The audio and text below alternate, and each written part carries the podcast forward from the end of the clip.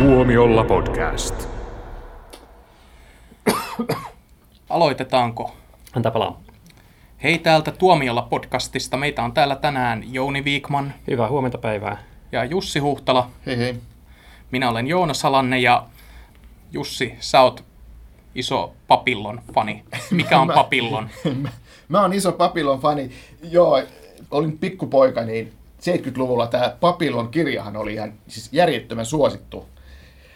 Ja se oli semmoinen kirja, että jos oli, oli tota semmoisia tyyppejä, jotka, pikkupoikia, jotka ei niinku ikinä lukenut mitään, et ikinä ei lukenut kirjoja, niin Papillon oli semmoinen niinku kirja, minkä, minkä tavallaan kaikki oli lukenut. Vähän kuin Ja- Kimi Räikkösen elämäkerta. niin, niin, se suosio oli jotain ihan, ihan uskomatonta ja, ja tota, siitä puhuttiin paljon, paljon 70-luvulla ja tota, myöh, miksei myöhemminkin. Ja siitähän tehtiin sitten Hollywood-leffa 73, Suurmenestys. suuri menestys. Ja tota, tosiaan tämä tää, tota, tarinahan on tositarinaksi väitetty juttu tyypistä, joka, joka tota, syyttömänä tuomittiin, tuomi- tuomittiin tota, elinkautiseen Haluaisin huomata, että tämä oli tosiaan hänen itsensä kirjoittama. Joo, niin, syyttömänä hänen itsensä mukaan niin, tuomittiin eh, vankilaan ja hän tota, Hänet lähetettiin tälle Pirun joo, saarelle. Pirunsaarelle, hän oli niin kuin monenlaisissa eri rangaistusrajoituksissa ja sitten lopulta joutui sinne Pirunsaarelle paikkaan, josta on mahdoton paeta ja, ja tota, kuten kaikki nämä tämmöiset pakotarinat, niin ainahan siltä sitten onnistuu paeta, eli hän on, hän on niin kuin omien sanojensa mukaan painut Pirunsaarelta. Funtsikaa, mitä ne teki syyllisille ihmisille, ja syyttömät sai tämmöistä kohtelua. Siis tämä on, tämä ranskalainen tapa aina laittaa kaikki mahdolliset rangaistusvangit saarelle ja toivoa, että ne ei tuu sieltä pois niin kuin Napoleon ja mitä näitä. Ei se oli kyllä britit, mutta ne varmaan otti mallia ranskalaisista tässä. Niin. Tähän oli ranskalainen papillon. Ranskalainen tyyppi oli tämä papillon, joo, ja pariisilainen murtovaras. Lavastettiin. Lavastettiin jostain sutenöörin murhasta, ja, niin kuin hänen omien sanojensa mukaan. Ja tosiaan hänen omien sanojensa mukaan tämä papillon kirja oli niin kuin täysin totta, että se perustuu sitten näihin hänen omiin kokemuksiin, ja kaikki nämä pakojutut ja kaikki on niin kuin, niin kuin mukamas oikeasti tapahtunut, mutta mut, mut, tota, mitä enemmän on aikaa kulunut, sitä enemmän on löytynyt todisteita siitä, että tota, tämä, on niin kuin, suurilta osin on sepitetty ja sitten lisäksi vielä perustuu johonkin niin kuin toiseen kirjaan, mikä, mikä oli niin kuin jäänyt vähemmälle huomiolle vuosikymmenen aikaisemmin, niin mistä tämä oli tämä Papillon, eli Henry Charrier oli sitten niin kuin napannut vaan näitä, näitä tota, yksityiskohtia. Eli tämä on niin kuin oman sukupolvensa Da Vinci-koodi. No, no tavallaan joo, tavallaan. Mutta joka tapauksessa niin tarinahan on tosi hieno, vaikka se ei olekaan totta, ja kiinnostava, kiinnostava pako, vankilapako, seikkailu. Ja tota, se 73 leffahan oli, oli kanssa aika monen niin kuin hitti ja menestys. Siinä oli Steve McQueen esitti Babylonia ja sitten siinä oli Dustin Hoffman oli, oli tota, toinen pääosa esittäjä. Tämä on niin mielenkiintoista, että edelleenkin ilmeisesti kannattaa laittaa leffan alkuun, että perustuu tosi tapahtumiin, vaikka se nykyään alkaa olla jo niin melkein niin kuin itsensä, itsensä parodiointia. Että oikeasti tekeekö se tarinasta paremman, että se, se tai sen osat on totta? Ei mun niin. mielestä. Mun mielestä se on vaan niin sillä, että oh blah, mä haluaisin jonkun kunnon, totaalisen mielikuvitusjutun. Conjuring perustuu tosi tapahtumiin. niin, niin, mutta nämä on ihan eri asia, koska ne on totta. Joo. Se on jotenkin semmoinen, että se perustuu tosi tapahtumiin, se jotenkin tuo semmoista niin kuin kiinnostusta mu- mukamas lisää. En mä tiedä, tarviiko, tarviiko sitä niin kuin olla. Mutta että tosiaan se 73 vuoden elokuvahan oli, oli tota iso, iso menestys ja sen ohjasi toi Franklin J. Schaffner, joka on ohjannut myös ton, ton tota Apinoinen planeetta-elokuvan muistaakseni ja oli, oli tota aikansa Hollywood menestyksikäs tyyppi, mutta mulla on kiinnostava anekdootti tästä ekasta Papillon leffasta, niin sen piti ohjata aluksi Roman Polanski. Tai hänellä oli suunnitelmissa tehdä Papillon leffat. Kun se kirja tuli, niin Roman Polanski tota, innostui kirjasta todella paljon ja oli yhteydessä tähän Henry Charriereen vielä. Ja tota, ne neuvotteli ihan siitä kirjo, kirjasta ja, ja tota, se, se oli niin kuin kaikki ihan sovittu jo, että Polanski ohjaa tota, Papillonin ja siihen pääosaa esittää Warren Beatty, joka oli Polanskin hyvä ystävä. Ja Polanskin mielestä hän oli, oli täydellinen valinta, tuo Warren Beatty tähän tota, Papillonin rooliin, mutta se rahoitus sitten kuivu kasaan ja siinä sitten tuli sitten täysin eri tyypit. Mutta olisin, niin, Hmm, Se on sääli. Se on varmaan ainoa kerta, kun joku on ajatellut, että Warren Beatty on oikea henkilö tähän rooliin. Hei! joo, mutta että, Mä oon odottanut monta vuotta, että mä saan kertoa tuon joo, mielipiteen. niin, mutta joo, se on leffoja, jotka jäi tekemättä. Roman Polanskin tota, mm. Papillon, jossa pääosassa oli Warren Beatty. Ja no, Steve McQueenhan oli sitten tosiaan, tosiaan tota, ihan hyvä valinta myös, että ei siinä mitään. Oliko tämä siinä vaiheessa, kun Steve McQueen oli jo maailman isoin elokuvatähti? No kyllähän hän oli iso tähti, joo, jo 73 niin. oli, oli tota. Joo, kun se oli siis Steve McQueen, niin sehän alkoi tuosta seitsemästä rohkeasta miehestä, joo. mikä oli se hänen läpimurto. Joo, se Mis... oli siis 60-luvun puolella jo. Joo, joo. mutta siinähän ei ollut vielä niin kuin ihan kärjessä, mutta sitten tämä osuu siihen hänen huippukauteen. Joo.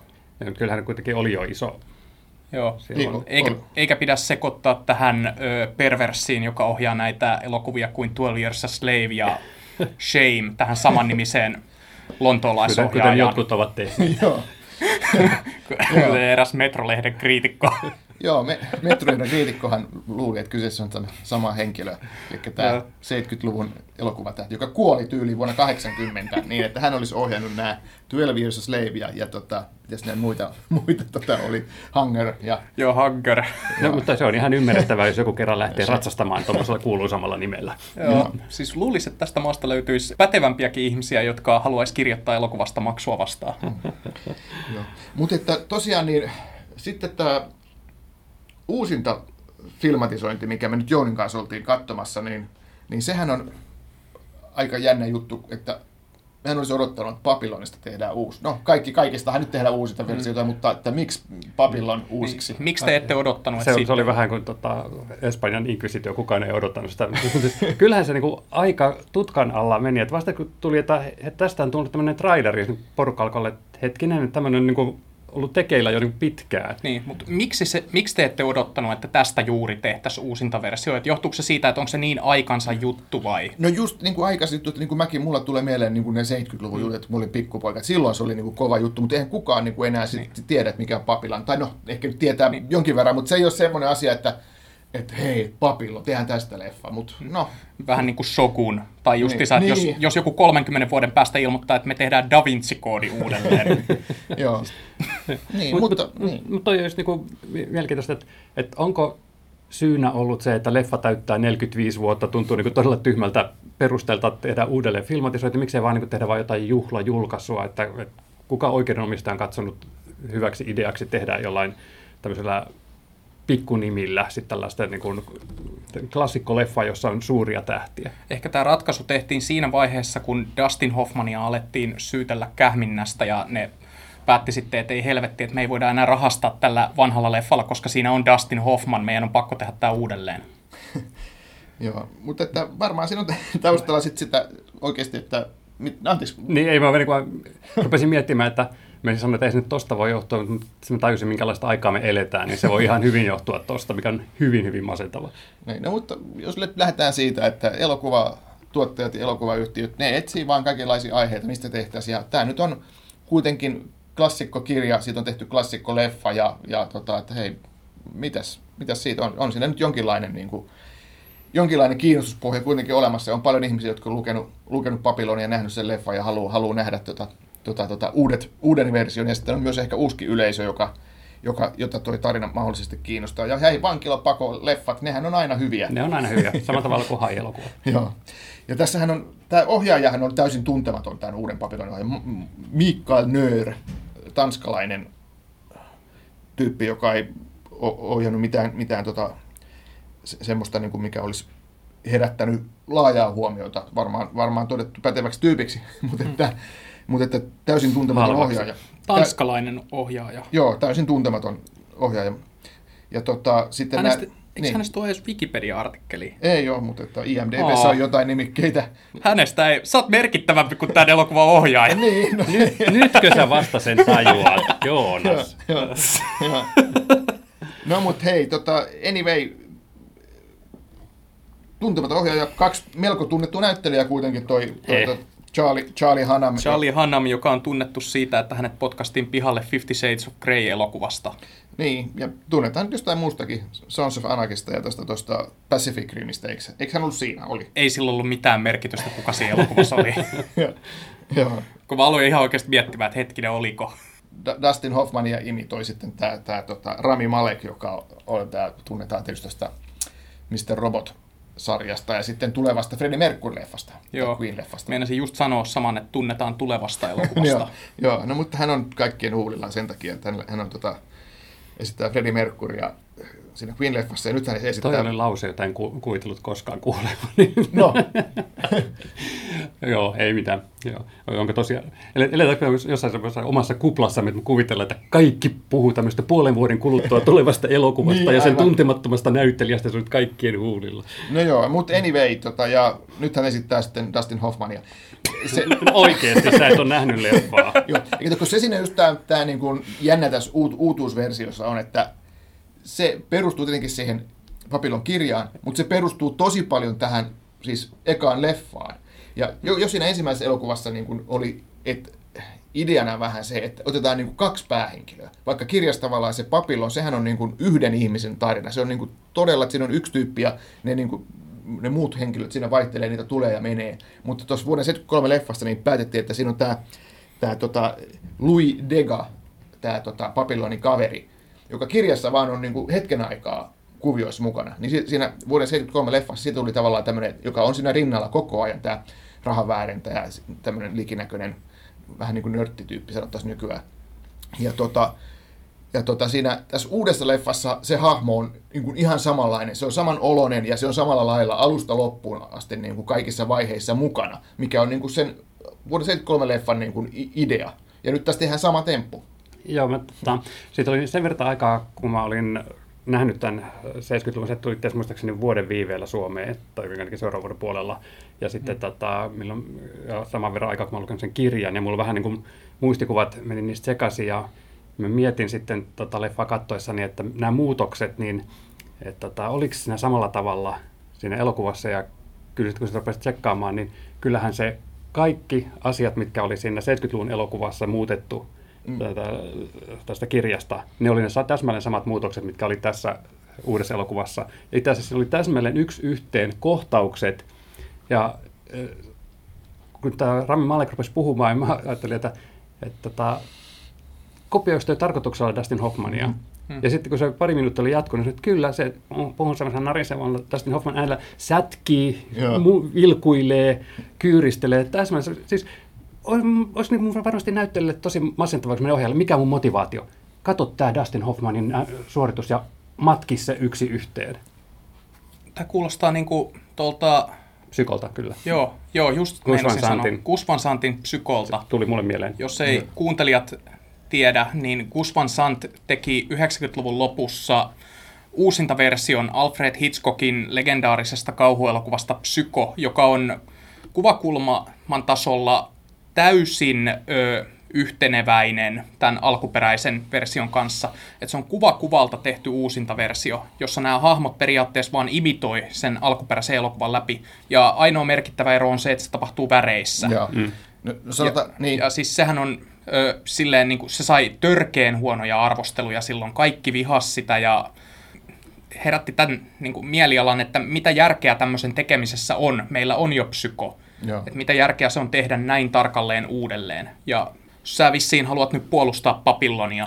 En mä halua puolustaa Babylonia, mutta siis tässä oli vaan se, että tässä ei ollut kyse semmoinen, että tämä olisi niinku kuva kuvalta, niin kuin uusinta filmatisointi, että ei tämä niinku niin pitkälle mennyt. Että just se Louis Dega, se hahmo oli siinä, niinku, että se on otettu niinku ihan samalla lailla, ja monet niinku loppukohtaus oli niinku tosi paljon samanlainen kuin siinä ekassa leffassa, ja mikä, mitä taas kirjassa ei ollut ollenkaan kuvattu sillä tavalla. Ja, ja toi ei tosiaan ollut sillä tavalla niin kuin kuvakulmilta ja kamera-ajoilta tässä niin kuin matkittu, vaan itse sehän oli niin kuin vedetty vähän modernimmaksi tämä iholle tulevat kamerat ja tällaiset. Ja se kuvaus, mistä mä tykkäsin, oli niin kuin synkemmän sävystä. Joo. Tai ainakin mitkä mulla on mielikuvat siitä 70-luvun leffasta. Niin, ja sitten yksi tärkeä juttu, että mi- mikä tuossa tässä uudessa leffassa oli siis ihan uutta, oli se, että semmoinen eka varttitunti käytiin sitä Babylonin niin kuin elämää ennen vankilaa ja se, se, miten se rikos tapahtui, tai siis se lavastus tapahtui ja miten hänen niin kuin elämänsä siellä Pariisissa, niin sitä kuvattiin niin kuin niitä kassaappimurtoja ja sitten se, semmoista-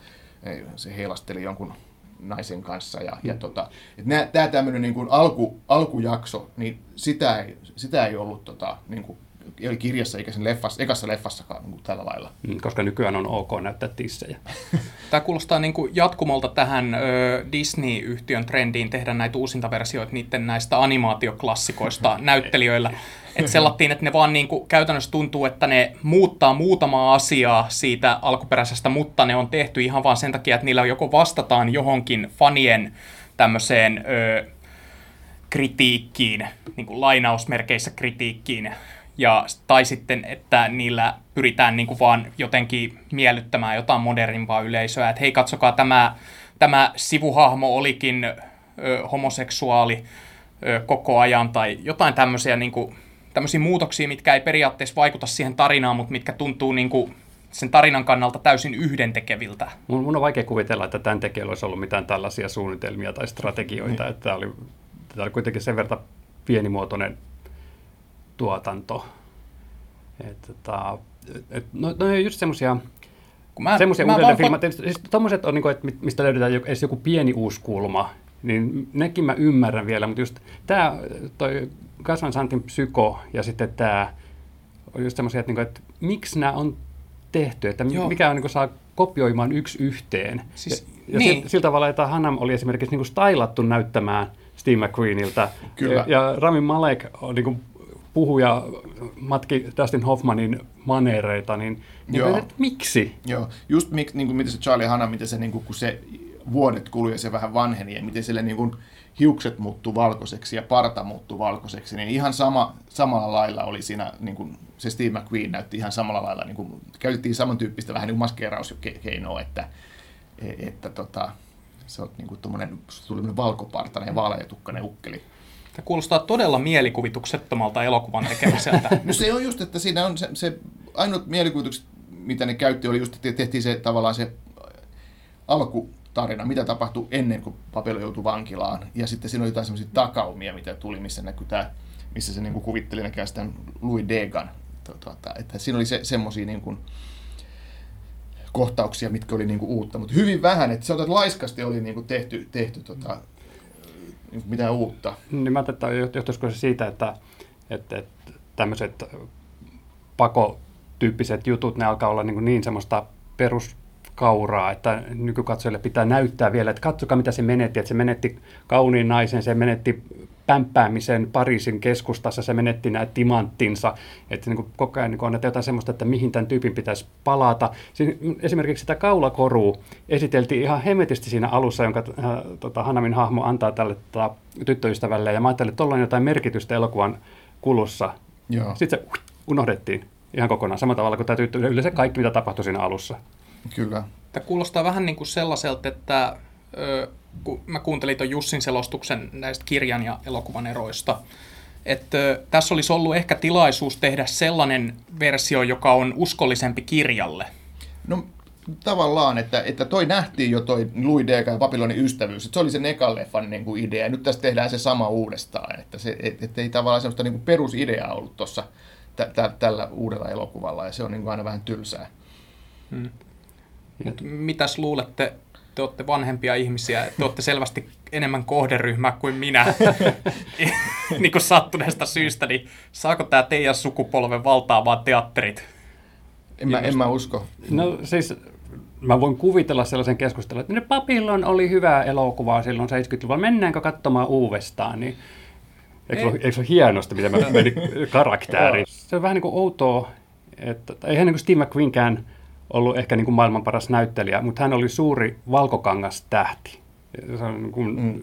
semmoinen, mikä, mikä niin kuin elokuvissa ja niin näyttelijät itsekin aliarvioi tai ei niin kuin arvosta tarpeeksi paljon, mutta sinulla tarvitsee olla tietty presenssiä valkokankalla. Steve McQueenissa oli sitä, vaikka hän eikä niin kuin semmoinen semmoinen elokuvatähden imago. Mm. Niin, vaikka hän on ehkä niin kuin sitten suuri näyttelijä ollut, mutta sitten Hanna esimerkiksi ei kumpaakaan. Niin. Et, et se olisi niin kuin voinut olla sellainen, sellainen niin pahvilaatikko, johon on maalattu naama, semmoinen yrmy ilme päällä, ja se olisi niin tehnyt ihan yhtä hyvän suorituksen kuin joku olisi heilutellut sitä samassa tahdissa kuin mitä Steve McQueen. Niin, se on se, on se Charlie Hanna, se on semmoinen tota, teinikomedian semmoinen niin kuin ikävä, komea tyyppi, joka pelaa jalkapalloa. Se on se Koulukiusaaja. niin koulukiusaaja, niin se on semmoinen. Niin sä haluat, että hän jää sille saarelle. Mut, mutta nyt haukuttuamme tätä elokuvaa ties kuinka kauan, niin, niin haluan sanoa sen, että, että vaikka mä niin en ymmärrä, että miksi tämä oli tehty, niin mä yritin katsoa sitä sillä silmällä kuin, että jos mä en olisi vanha paska.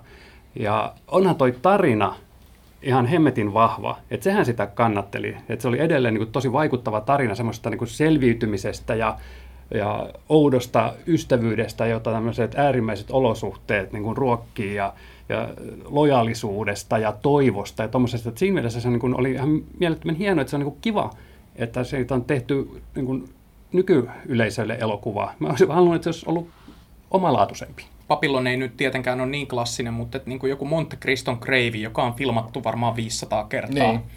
niin sitten kun sitä tarinaa on tarpeeksi toistettu, niin väkisinkin ne uudemmat elokuvat on alkanut ottaa vaikutteita niistä vanhemmista elokuvista, joita pidetään klassikkoina. Tai niin kuin jossain Tartsan-elokuvissa tai tällaisissa, että se väkisin alkaa tulla, että se valkokangasversio alkaa syrjäyttää sitä kirjaversiota. Niin, että on pakko olla tiettyjä elementtejä siitä van, vanhemmasta elokuvasta kuin kirjasta. Mutta tässä kohtaa, kun puhutaan Papillonista, niin niitä vanhoja versioita on olemassa vaan se yksi. Mm. Ja se on liian, liian vahvassa muistissa, että tämän olisi pitänyt olla jotenkin todella paljon erilaisempi. Joo. Itse asiassa mietin, että tämä olisi voinut toimia paremmin TV-tuotantona. Siinä alussa, siis äh, mä en usko, että tähän on hirveästi rahaa syydetty, mutta se ei, Ei. näyttänyt halvalta. Ei se näyttänyt halvalta. Se- joo, se ne- oli tosi- se oli oli tosi- autenttisen näköiset ne vankilamaisemat tuota, maisemat ja Kyllä, ne, ne kyllä. saarimaisemat siellä. Mutta välillä siinä oli semmoista TV-tuotantomaisuutta, ja mulle tuli mieleen, että tämä voisi toimia, koska se jotenkin tuntuu, että on yksittäisiä kohtauksia, joita olisi voinut syventää ja laajentaa ja, ja tota, tehdä oikeasti vaikka niin kuin minisarjan. Niin. Hmm. Mutta että se on sitten, jos tekee, Seuraava sarja, versio. jos tekee sarjan, niin sitten aina vähän niin ajattelee, että okei, miten tämä jatkuu, että toinen tuotantokausi ja kolmas tuotantokausi, ja tässähän ei ole semmoista oikein, no kirjoittihan se sarja niin kuin jatkoa sille kirjalle, ei niin kuin miten, Bankko. mitä hän, bankko, mutta että mitä hän teki niin kuin vankilasta päästyä. Mutta Mä, että, mä en ole muuten lukenut sitä. Mä Onko mistään- lukenut- onko mistään no, on Papillon paluu Ei Pirun se- saarelle. ei se, ei, siis se on, siinä, siitähän puuttuu tietenkin kaikki nämä kiinnostavat vankilakuviot ja paot ja tämmöistä, että se on sitten, miten se sitten perustuu jotain ravintoloita ja, ja tota, Ja kuinka hän eli, kirjoitti eli Papillonia. liikemiehenä sitten ja, ja tämmöisenä niin yökerro-omistajana ja mm. näin, että ihan kiinnostava sekin on, mutta että Mm. se Ja, on mutta tuosta olisi pitänyt tehdä Netflix-sarja ja toiselle kaudelle lisätä seksiä ja väkivaltaa, Joo. niin kuin Handmaid's Tale. Joo, Mutta suositteletteko te tätä?